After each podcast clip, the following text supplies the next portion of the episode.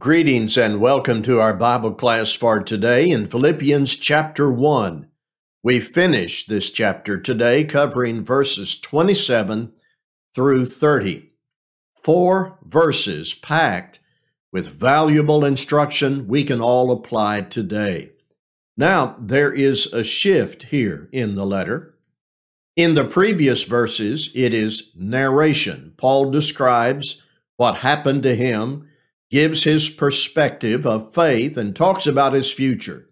And we have noted in previous classes, he is, with all of this, encouraging the Christians in Philippi. And by application and extension, he's encouraging me and he's encouraging you in the faith and the activity of faith of Jesus Christ. This section begins with verse 17, and it is an imperative, meaning Paul is giving instruction for the Christians in Philippi to follow. Paul is saying, This is the way we need to be living our lives. This is about conduct and unity and courage against opposition. We're going to read Philippians 1 27 through 30. I hope you have that open in your Bible. Only let your manner of life be worthy of the gospel of Christ, so that whether I come and see you or am absent, I may hear of you that you are standing firm in one spirit, with one mind, striving side by side for the faith of the gospel and not frightened in anything by your opponents.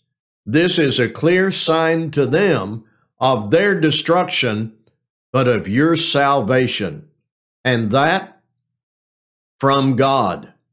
For it has been granted to you that for the sake of Christ you should not only believe in him, but also suffer for his sake, engaged in the same conflict that you saw I had and now hear that I still have. Before we get any further into the details of this, I want to point out something that is vital. Paul connects two things life and the gospel of Christ. Now, that sounds so simple, doesn't it? But let's explore that for a moment or two. There may be some inclination to think of the gospel only in terms of the message or plan that takes us out of sin. I've actually heard people say something like, once I hear the gospel and respond and become a Christian, I'm finished with the gospel. You are not. Paul not only presents the gospel as the plan of salvation, but the plan for living after baptism. May I say that again? Paul not only presents the gospel as the plan of salvation, but the plan for living after baptism. So, for example, when preaching and teaching is given from the Bible directed to Christians about how they should live every day, that's the gospel about how Christians ought to live. So think of one message recorded in the New Testament about how to get out of sin and then how to live apart from sin after your baptism. So, here is this expression that captures that. Let your manner of life be worthy of the gospel of Christ. The gospel that takes you out of sin when you respond to it also contains instruction for daily living. I commit to that daily living when I'm baptized, and that can be called living in a manner worthy of the gospel. When you take what the apostles of Christ reveal from heaven and you use that as your pattern for living every day, you're letting your manner of life be worthy of the gospel of Christ. And that's our obligation and should be, of course, our desire and our delight. Next, there is a statement that is about presence versus absence. Let's talk about that. Presence versus absence. So that whether I come and see you or am absent, I may hear of you that you are standing firm in one spirit with one mind, striving side by side for the faith of the gospel. There is a lot there.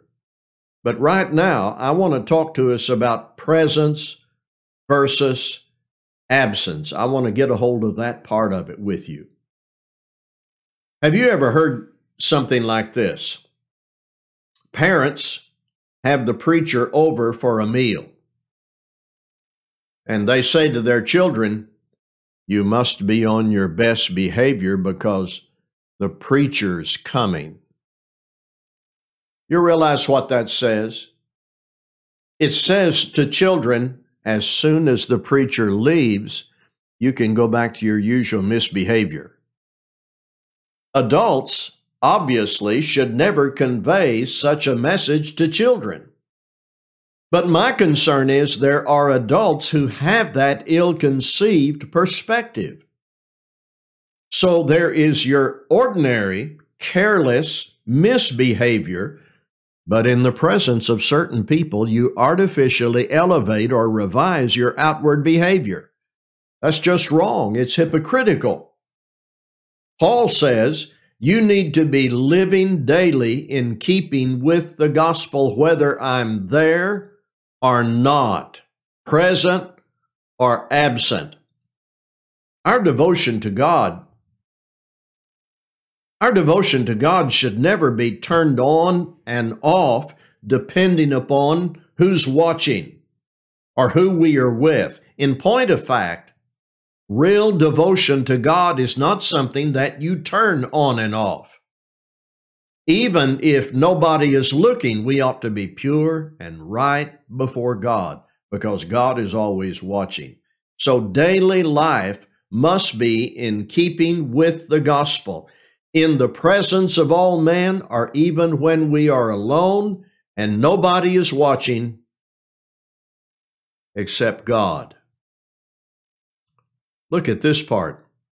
Standing firm in one spirit with one mind, striving side by side for the faith of the gospel.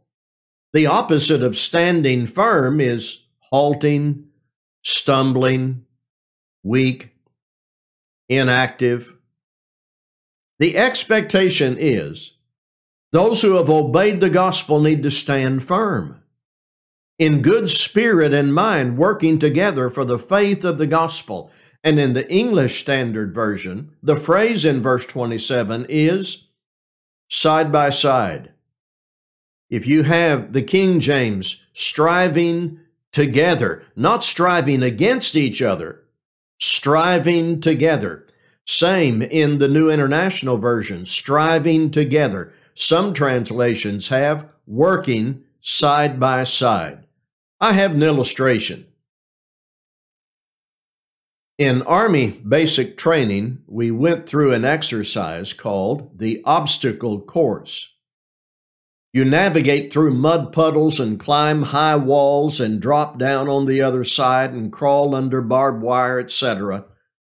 You train on that course, and then you are tested for your individual timing. The drill sergeant has a stopwatch and he checks your time from start to finish, and you have to clear a certain minimum time. That's individual time. Then there is another exercise where you go through that course as a team, a platoon.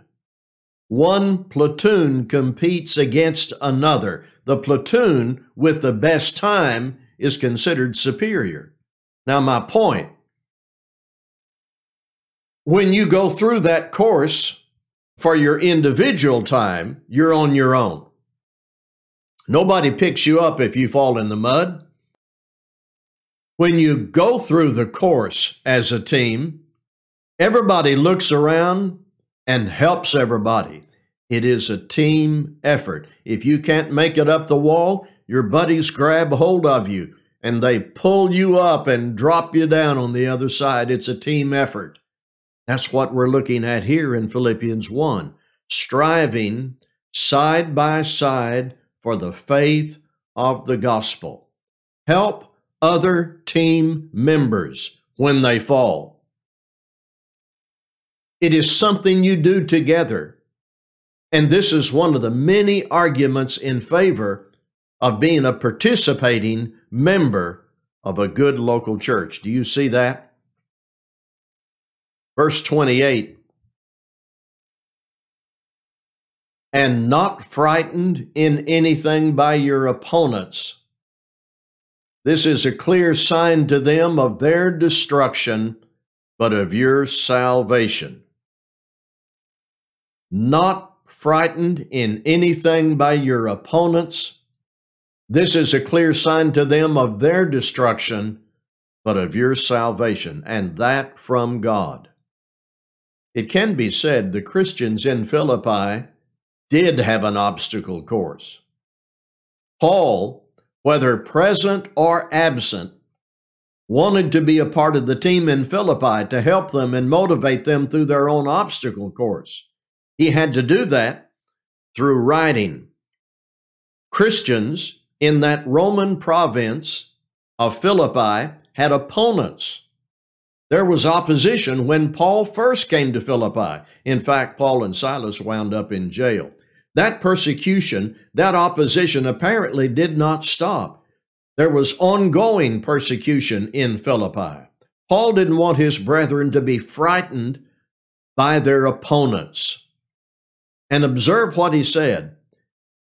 The opposition was an indication that the opponents were destined for destruction.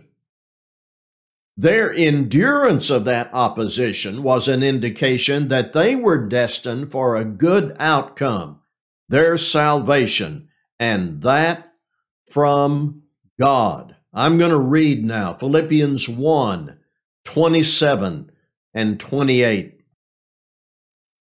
Only let your manner of life be worthy of the gospel of Christ so that whether I come and see you or am absent, I may hear of you that you are standing firm in one spirit, with one mind, si- striving side by side for the faith of the gospel, and not frightened by anything in your opponents. This is a clear sign to them of their destruction, but of your salvation, and that from God. Let's move on. 29 and 30.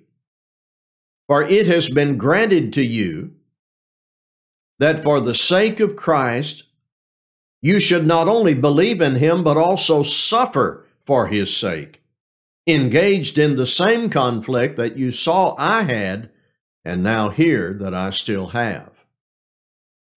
Paul and the Christians in Philippi shared faith, but also shared the conflict that comes with faith, the conflict that comes with that way of life, suffering for righteousness' sake. And I want you to notice in the New King James and the English Standard Version how this is worded. The terms are granted, granted to believe and suffer. To grant is to give someone a privilege the suffers to go through a difficult experience. Generally, we don't connect these two things. People don't think of suffering as a grant or a privilege. The apostles of Christ lived right in the middle of turmoil and suffering, but rejoiced in that life and counted it to be a privilege. Turn to Acts 4. I'm sorry, Acts 5:41. Acts 5:41. Listen to this. So they departed from the presence of the council, rejoicing that they were counted worthy to suffer shame for his name. And the next verse, they kept doing what they were charged to do teaching and preaching Jesus as the Christ. Paul and the other apostles considered it a privilege even like a right granted to suffer for his name. Turn to Philippians chapter 3 and find verses 8 through 11.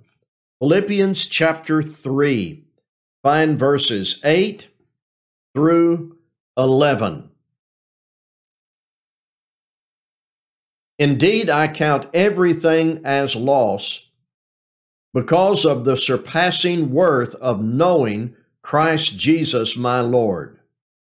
For his sake I have suffered the loss of all things and count them as rubbish, in order that I might gain Christ and be found in him, not having a righteousness that comes from the law, a righteousness, a righteousness of my own, but that which comes through faith in Christ the righteousness from God that depends on faith, that I may know him and the power of his resurrection, and may share his sufferings, becoming like him in his death, that by any means possible I may attain to the resurrection from the dead. Paul was humbled by the privilege to suffer in the cause of Christ. He said in Colossians 1:24, I now rejoice in my sufferings for you and fill up in my flesh what is lacking in the afflictions of Christ. Now, the common thinking would be to think, maybe I'm being punished for something I did wrong. Perhaps somehow God got sidetracked and he's forgotten to protect me. But that kind of thinking has no foundation in the Bible and was certainly not expressed by Paul. He considered it a privilege to suffer for Christ, and he wanted the believers in Philippi to share in that perspective. What we see here is commitment so deep, it takes the committed one through any adversity or conflict with faith in Christ intact that gives you stamina to go on under pressure of difficulty.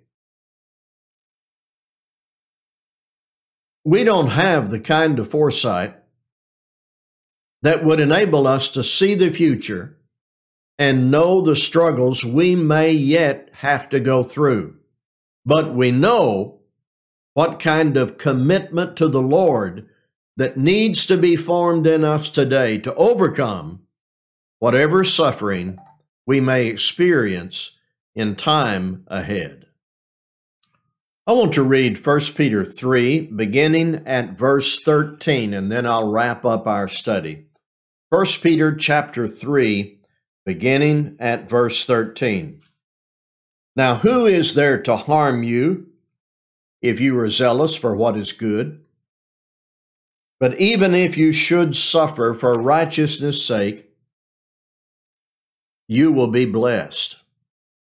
Have no fear of them, nor be troubled, but in your hearts honor Christ the Lord as holy. Always being prepared to make a defense to anyone who asks you a reason for the hope that is in you, yet do it with gentleness and respect. Having a good conscience, so that when you are slandered, those who reviled your good behavior in Christ may be put to shame. For it is better to suffer for doing good, if that should be God's will, than for doing evil. For Christ also suffered once for sins, the righteous for the unrighteous, that he might bring us to God, being put to death in the flesh, but made alive in the Spirit, in which he went and proclaimed to the spirits in prison, because they formerly did not obey when God's patience waited in the days of Noah while the ark was being prepared, in which a few, that is, eight persons, were brought safely through water. Baptism, which corresponds to this, now saves you, not as a removal of dirt from the body, but as an appeal to God for a good conscience through the resurrection of Jesus Christ, who has gone into heaven and is at the right hand of God, with angels, authorities, and powers having been subjected to him. I'm going to continue into chapter 4. Since therefore Christ suffered in the flesh, arm yourselves with the same way of thinking. For whoever has suffered in the flesh has ceased from sin. We do not know what is ahead or what we may be called upon to go through that is in the future. But we know what kind of commitment to the Lord we need to nurture today to overcome whatever suffering we may experience tomorrow. Wrap up time. This manner of life thing is not just an option. God expects for there to be life after baptism daily, life that is directed to Him and to His glory. There are people who depend upon their baptism when in fact nothing much has come after their baptism. The New Testament is not vague about this. We obey the gospel, then after baptism, we live in a manner worthy of the gospel, following the instructions for good living given by God through these epistles. People who minimize faithfulness and growth after baptism will give an account to God. Colossians chapter 2, verses 6 and 7. Will you visit that passage with me, please? Colossians chapter 2. I'm going to read verses 6 and 7. It is so clear. Therefore, as you received Christ Jesus the Lord, so walk in him, rooted and built up in him and established in the faith, just as you were taught, abounding in thanksgiving. If your best behavior is only in the presence of certain people, you've got it all wrong, and you have to be reminded that God is always watching. I want to say that again, and I'm going to be turning to a passage while I say that. I'll meet you over there in a minute. If your best behavior is only in the presence of certain people, you've got it all wrong, and you need to be reminded no matter who is watching, or if we are alone and we think no one is watching, God is watching. The presence or absence of people should never be a determinative matter in the activity of our faith. And then there is this idea in verse 27 of one mind. One mind. Unity.